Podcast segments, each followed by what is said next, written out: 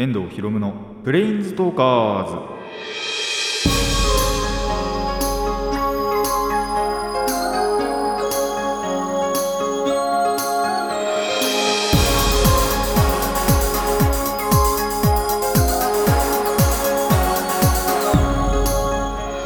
ラジオの前の皆さんこんにちは。遠藤博夢のプレインズトーカーズ。パーソナリティの遠藤博夢です。この番組はマジック・ザ・ギャザリングのプレインズウォーカーたちがさまざまな世界へ旅できるかごとくさまざまな話をしようという番組です。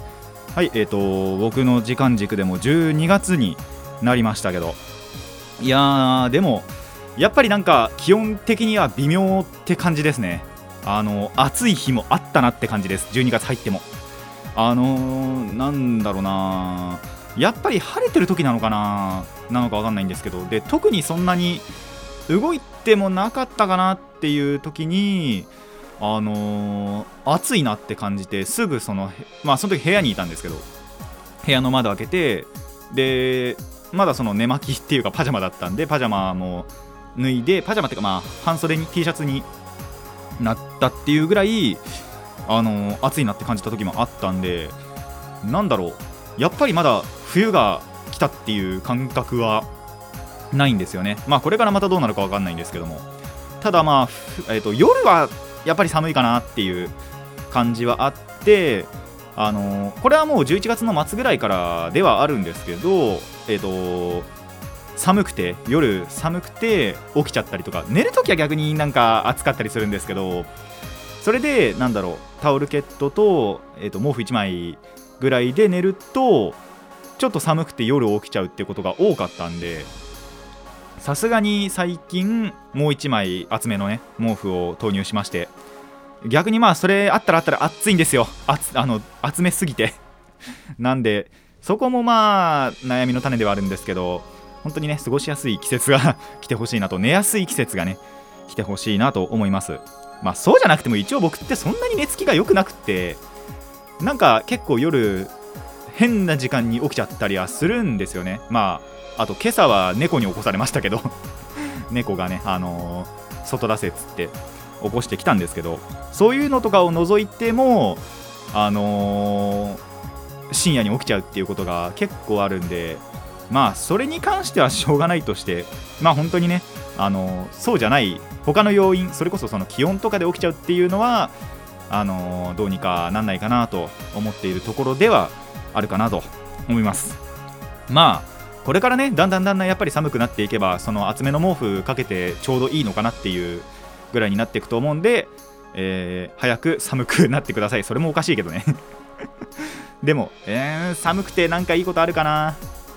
そんなねえな。特に本当に過ごしやすい季節が一番いいな。秋とかそれ辺が春とか秋とかその辺がいいなって感じですけどまあそれこそね、あのー日本っていうのは四季があるからこそっていうのはよく言われる話なんで、えー冬もね冬で楽しみたいなと思います。それではラジオを始めていきましょう。遠藤ひろむのプレインズトーカーズ。今回もレッツプレインズトーク遠藤ひろむの。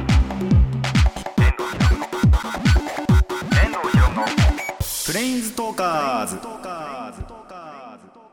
改めましてこんにちは。遠藤ひろむです。あの最近バイトをしててちょっとなんだろうな思うことっていうかなんでこんななんだろうって思ったことが1個あってそのまあ夜のシフトに入ってる時に僕わりかしその値引きをすることが多いんですよ。でまあ値引きをするのは別にその構わないんですけどまあ嫌いではあるんですけど 嫌いではあるんですけどまあ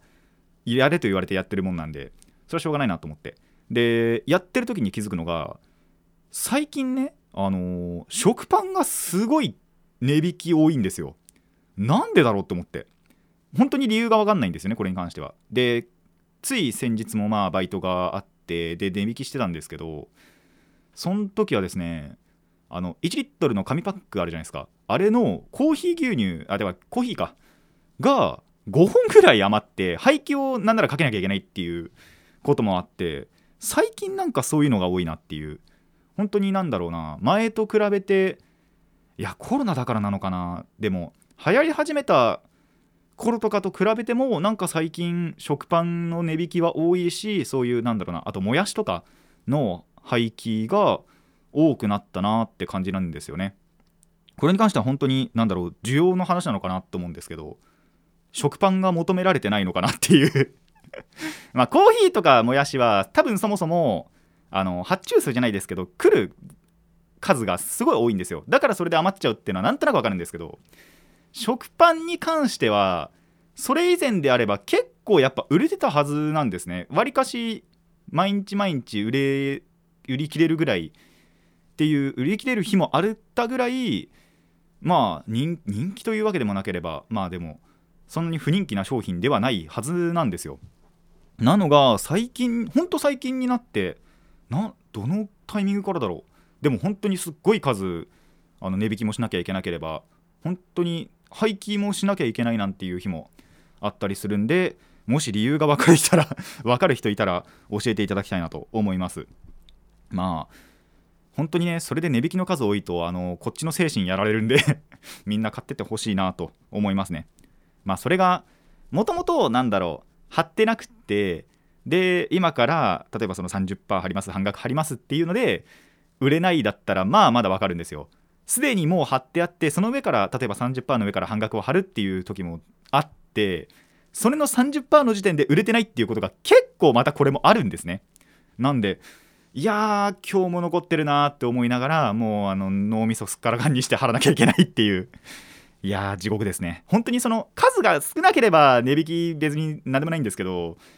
食パンの数って本当に多くって食パンもあればもやしもあればなんでその辺が結構やっぱ量が多いんで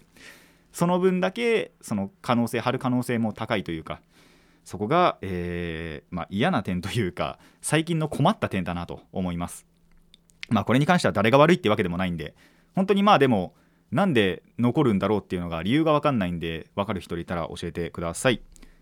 でそんなバイト中にもう一個思ったことをコーナーでお話ししたいと思います、えー、コーナー名こちらです。お願いの話。あのー、ですねまあもうなんだろうな。やる場所のない怒り怒りじゃないんですけどまあでも心の中では心底ブチ切れてました。な話をしたいと思います。だから本当にお願いだからこうしてくれっていうそういう話ですね。あのー、レジを打ってた時の話なんですけどえっとまあそこそこ高齢のおばあちゃんが買い物に来たわけですよ。であのまあこっちとしては普通の対応として、まあ、いらっしゃいますって言うじゃないですか。でポイントカードがあるお店なんでポイントカードありますかって聞いたら全く聞こえないわけですよ。でこんな時代じゃないですか。マスクもしてるからやっぱり声も聞こえづらいしで大きな声もあんまり出しちゃいけないなって思いますしでもかといって結構人も並んでるんですよ。やべえどうしようって思って。でなんならそのおばあさんがもう言ってきたんです私耳遠くって全然聞こえないんだよって言ってきたんですよ。まああのもうしょうがねえって思ってその場はもう一旦もうポイントカードとかも多分ないものだと思って流してレジも全部通してそれでもちょっと時間かかったんですけどあのー、サッカー台に商品も持ってってっていうのはしたんです。お願いだから補聴器をつけてくれと。これも当然のことじゃないですか。目が悪ければメガネをかける。まあ僕もちょっと近眼なんでよくメガネをかけテレビ見るときとかメガネかけるんですけどしあと風邪をひけば風邪薬を皆さん飲むじゃないですか。それと同じ感覚で耳が悪くなったと思ったら補聴器をつけてほしいんですよ。なんでもうレジやってる時からやった後から本当にそのまあそのおばあさんマジで耳がほとんど聞こえなくって多分ポイントカードのこともほとんど聞こえてなかったんでしょうね。もうお願いだから補聴器つけてくれって心の中で心底ブチ切れながらそれでも表面には出さずに あのレジはとりあえず通しました。もうねなんだろう。まあ目が悪いとかであれば多分そんなに人に迷惑かかんないと思うんですよ。まあそれでも僕はメガネかけるときはかけますけどもちろん。しあとなんだろうな。まあストレス溜まれば多分自分の中で発散したりするじゃないですか。まあカラオケ行くでもいいしゲームするでもいいし寝るでもいいしやけ食いするでもいいし。でなんだろう人に迷惑をかけない方法でね発散とかしてほしいんですよ。ことこの耳に関してしかもこういう買い物に来るっていう場合にはそういった点があるんでちょっとねあのー、やっていただかないとその他の人にも迷惑かかるんじゃないかって思ったんですね。なんでもしね皆さんまあさすがに今ここで耳が悪い人って多分これ聞いてるうちじゃいないと思うんですよ。あの将来耳が悪くなった時だとかあとまあ今周りに例えばその耳がそのよろしくないっていう人がいるようであればもう直ちにねあの買ってあげてつけてあげていただきたいなって思うんです。でまあ僕ももちろんだからまあ今はさすがに大丈夫ですけどあの耳が悪くなったらさすがに補聴器つけようってもうそん時思いました。マジで。し皆さんにももしねちょっとでも耳が悪いなって思うようであれば補聴器をつけていただきたいなって、えーその時マジで思いました。それぐらいあのまあ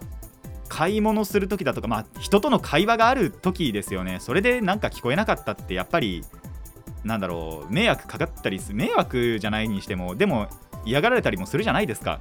なんでそういうのを回避するためにも、えー耳が悪くなった時には補聴器をつけていただきたいと。で今耳がもう悪いっていう人が周りにいるようであれば補聴器をつけてっていうなんだろう申告申告じゃないかな。お願いをねしていただきたいなと思います。それがねあのやっぱり他の人のとのその会話の円滑なねなんだろう会話とかになっていくはずなので、えーその点はお願いしたいなと思いました。その時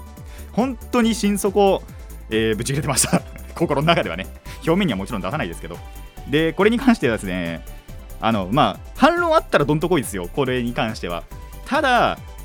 まともなことしか僕言ってないですからね。間違ったこと絶対言ってないと思うんですよ。なんで、えー本当にね今言ったことはお願いしたいなと思います。以上お願いの話でした。遠藤ひろむのプレインズトーカーズ続いてはこちらですバーチャル YouTuber の話えー最近、まあ結構、実は結構前からなんですけど、えーそれこそいつ頃からかな、まあ、いつ頃からか本当に覚えてないんですけど、実はですね、あのーバーチャル YouTuber に結構ハマってまして、まあ、バーチャル YouTuber の中でも結構一部ではあるんですよね、もちろん。一部ではあるんですけど、そのバーチャル YouTuber にハマったので、その魅力をお伝えできればなと思います。まあ、さすがにね、このご時世なんでバーチャル YouTuber のこと知らないっていう方はなかなかいないと思うんですけども、まあ、一応ざっくり説明すると、えーコンピューターグラフィックスのキャラクターまたはそのキャラクターを用いて YouTuber としてね、えー活動する、えー動画投稿や配信を行う人を、えーバーチャル YouTuber と言います。まあこれだけ言うとね分かんないと思うんですけど、まあ、YouTuber って普通に言った時にはそれこそまあ一番有名でヒカキンさんとかはじめ社長とかのまあちゃんとなんだろう生で顔出しとかをしている人たちが普通の YouTuber とすれば、まあ、バーチャル YouTuber っていうのはそれとまた別で自らの顔は出さないと。代わりになんだろうなまあ一人のそのキャラクターに声を当ててあたかもそのキャラクターがなんだろう YouTube 活動をしてるようにするのが、まあ、バーチャル YouTuber という感じですね。まあなんで要はですねなんだろう二次元のキャラクターになんだアフレコというかしながら、まあ、動画投稿をするみたいなっていうのがバーチャル YouTuber なのかなと思っています。なんでもともとアニメが好きっていう人であれば多分普通の YouTuber さんよりもバーチャル YouTuber の方があの受け入れやすいんじゃないかなって、えー最近思いました。まあそうかどうかはまた別の話として。でこのバーチャル YouTuber は僕が見てる中だと,、えっと収録して、まあ、例えばあの普通に動画を出すっていう人の方がやっぱり YouTuber さんだと多いじゃないですか、まあ、もちろんその配信ライブ配信をするっていう人も多いと思うんですけどあのバーチャル YouTuber だとわりかし配信の方が多いのかなっていうイメージはありますね。まあそれが本当になんだろう企画とかで10分以内で終わるものもあればまあ長いとやっぱ23時間ぐらいあったりもするんでそこがおそらくあの入りづらい要因なのかなって思ったりもするんですけどなんで僕もやっぱりそんなに見なかったんですよ。でライブ配信も今でもそんなに見てないんですけどただあの切り抜きをね作ってくれるっていう、まあ、有志であの飛行、まあ、公式でも作ってくれてる時もありますしその非公式でその特定のファンがそのこの人の切り抜き動画まあ本当に10分以内ぐらいの切り抜き動画を作ってくれるなんてこともあったりまあなんならその本人が切り抜きを作るなんてこともあったりするのでそういったやっぱ10分ぐらいの動画であればねあの皆さん見れるんじゃないかと思うのでまあもしバーチャル YouTuber 何か見たいなって思った時はその切り抜きをね見ることをおすすめします。まあその後やっぱり本編何時間とか見てみるとその全てをね見れるのでまあ結局どっちもおすすめではあるのかなと。でもやっぱり最初のうちは10分ぐらいでねその人となりというか知れればいいんじゃないかと思うので切り抜きはおすすめかなと思います。で、まあ、さっきも言った通りですね顔バレしてる人も実はいるらしいんですけど あの中の人ということで。顔バレしてる人もいるんですけど基本的にはやっぱり顔バレしてない人の方が多いらしいんですよ。っていう時にその顔バレしてないのをいいことにそれぞれ個性豊かなんですね。もう個性もそうだし性癖ももうそれぞれっていう。あのそこが逆に面白い。もうみんなそれぞれ性癖持っててそれわりかしあのひけらかしていく 人たち多いんでそれを見るのはすごい楽しいんで皆さんそれぞれ自分の性癖に合った人を探してみてほしいなと思います。でそうまだあのこれまたちょっと話変わっちゃうんですけどあの最初に話せばよかったな。やっぱ僕もわりかし顔出しの方が好きだったんで普通の YouTuber さんの方がまあそれでも特定の YouTuber さんだけですけどとかあとまあゲーム実況するときは顔出してなくてもいいのかなっていうそういうその顔出さないゲーム画面だけの YouTuber さんとかが好きだったんですけどまあだからその切り抜きを見てあのあなたへのおすすめみたいなので出てくるじゃないですか YouTube って。それであのあ見てみよっかなって思って見てみたらドハマっちゃったんであの本当に切り抜きはねなんか誰でもいいんで見てみると面白いのかなと思います。まあなんで騙されたと思ってね見てほしいなって思うのでぜひねもうどんな、あのー VTuber でもいいので自分の好みに合う VTuber さんを探して、えー見てほしいなと。で僕の中の今のトレンドなんですけど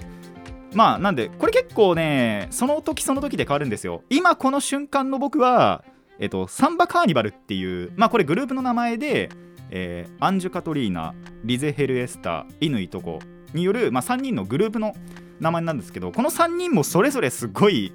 個性あってでそれぞれ可愛かったりもするので可愛さがあるので、えーまあもし見たいという方はまあ入門で行くならどっちかな。リゼかとこちゃん乾とこのどっちか見てみるとまあいいのかなと思います。あちなみに僕が一番最初にハマったきっかけはまたま別,、まあ、あの別の人で、えー鈴鹿歌子という人物なんですがえー、と一番最初に見ることはおすすめしないですね。なんでそれでハマったんだろうっていう話なんですけど。まあ本当にねそれぞれ個性あって可愛かったりとかかっこよかったりだとかってするので、えーまあ本当にどんな人でもハマれればまあそこからね結構数珠つなぎそれこそそのオフコラボとかもあればまあ Discord とかを使ったねなんだろう遠隔でのコラボとかもあったりして、あのーそれでゲームをやるとかっていうのが結構あるので呪術つなぎ的に、あのーあこの人もいるんだこの人もいるんだってバーってつながっていくと思うのでまあそういったところでねどんどん好きになっていってもらえたらいいなと思います。あちなみに僕はもちろんですけど VTuber の活動はしてないです。純粋にね見る側としてファンとしてあの面白いなって思ってるので皆さんにも、えーそれが伝わったらいいなと思います。というわけで以上、えー VTuber の話でした。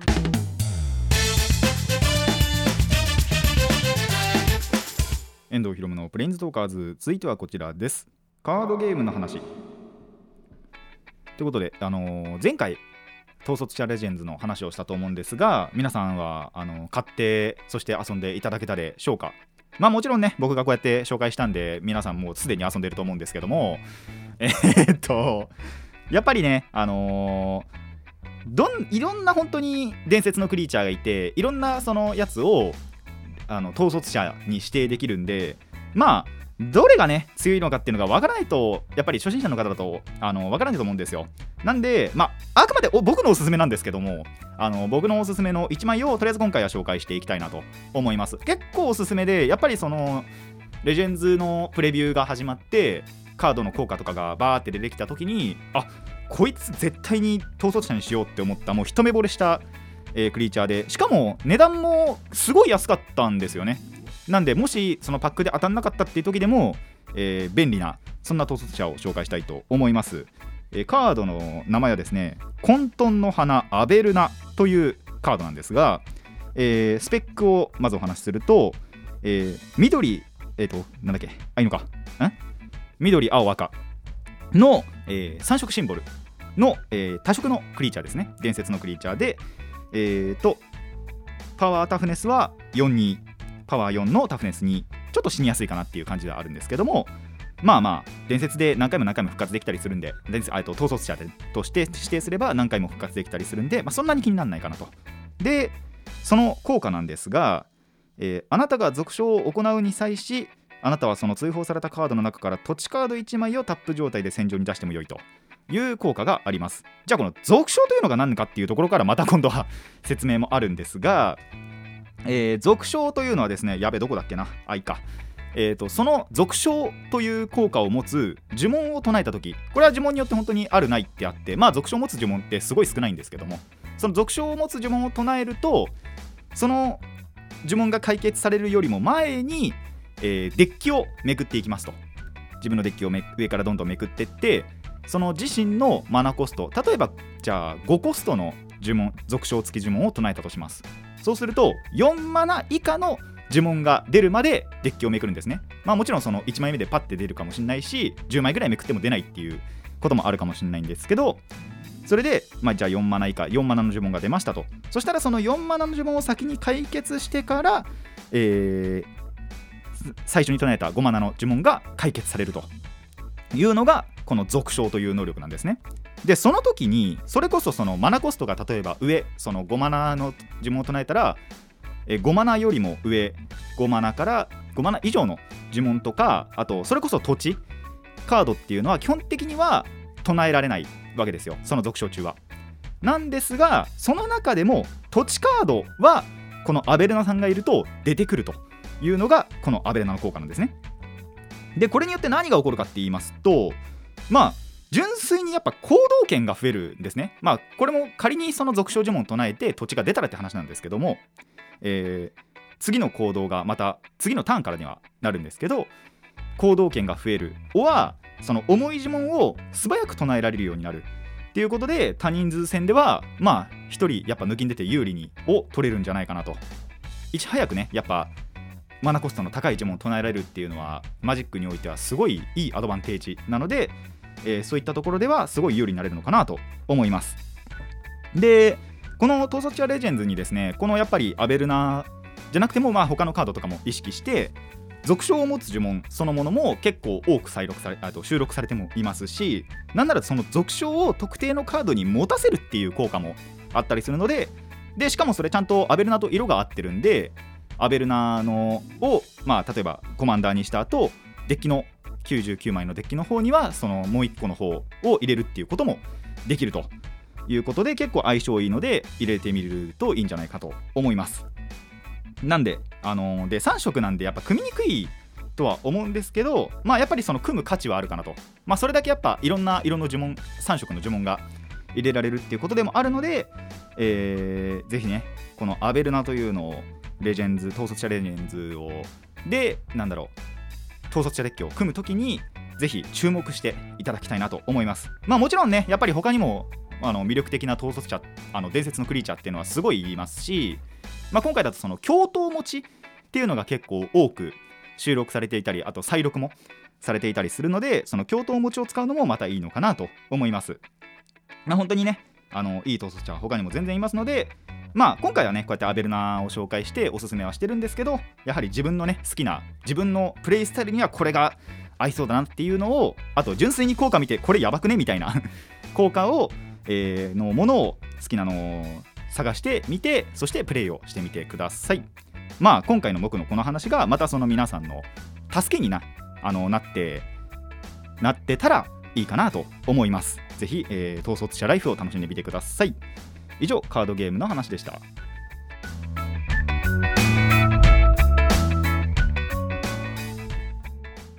遠藤ひろむのプレインズトーカーズそろそろお別れのお時間になってまいりました。いやーほんとね補聴器の件についてはマジでブチ切りたかった。もうなんならマジであのーやっぱなんだろうお客さんと店員さんって絶対的に店員さんの方が下じゃないですか。もう同格であれば絶対怒鳴ってましたからね。あのであればの話ですけど if の話ですけどもちろん。もうそれぐらいあの耳聞こえないでのやり取りって無理なんで本当に。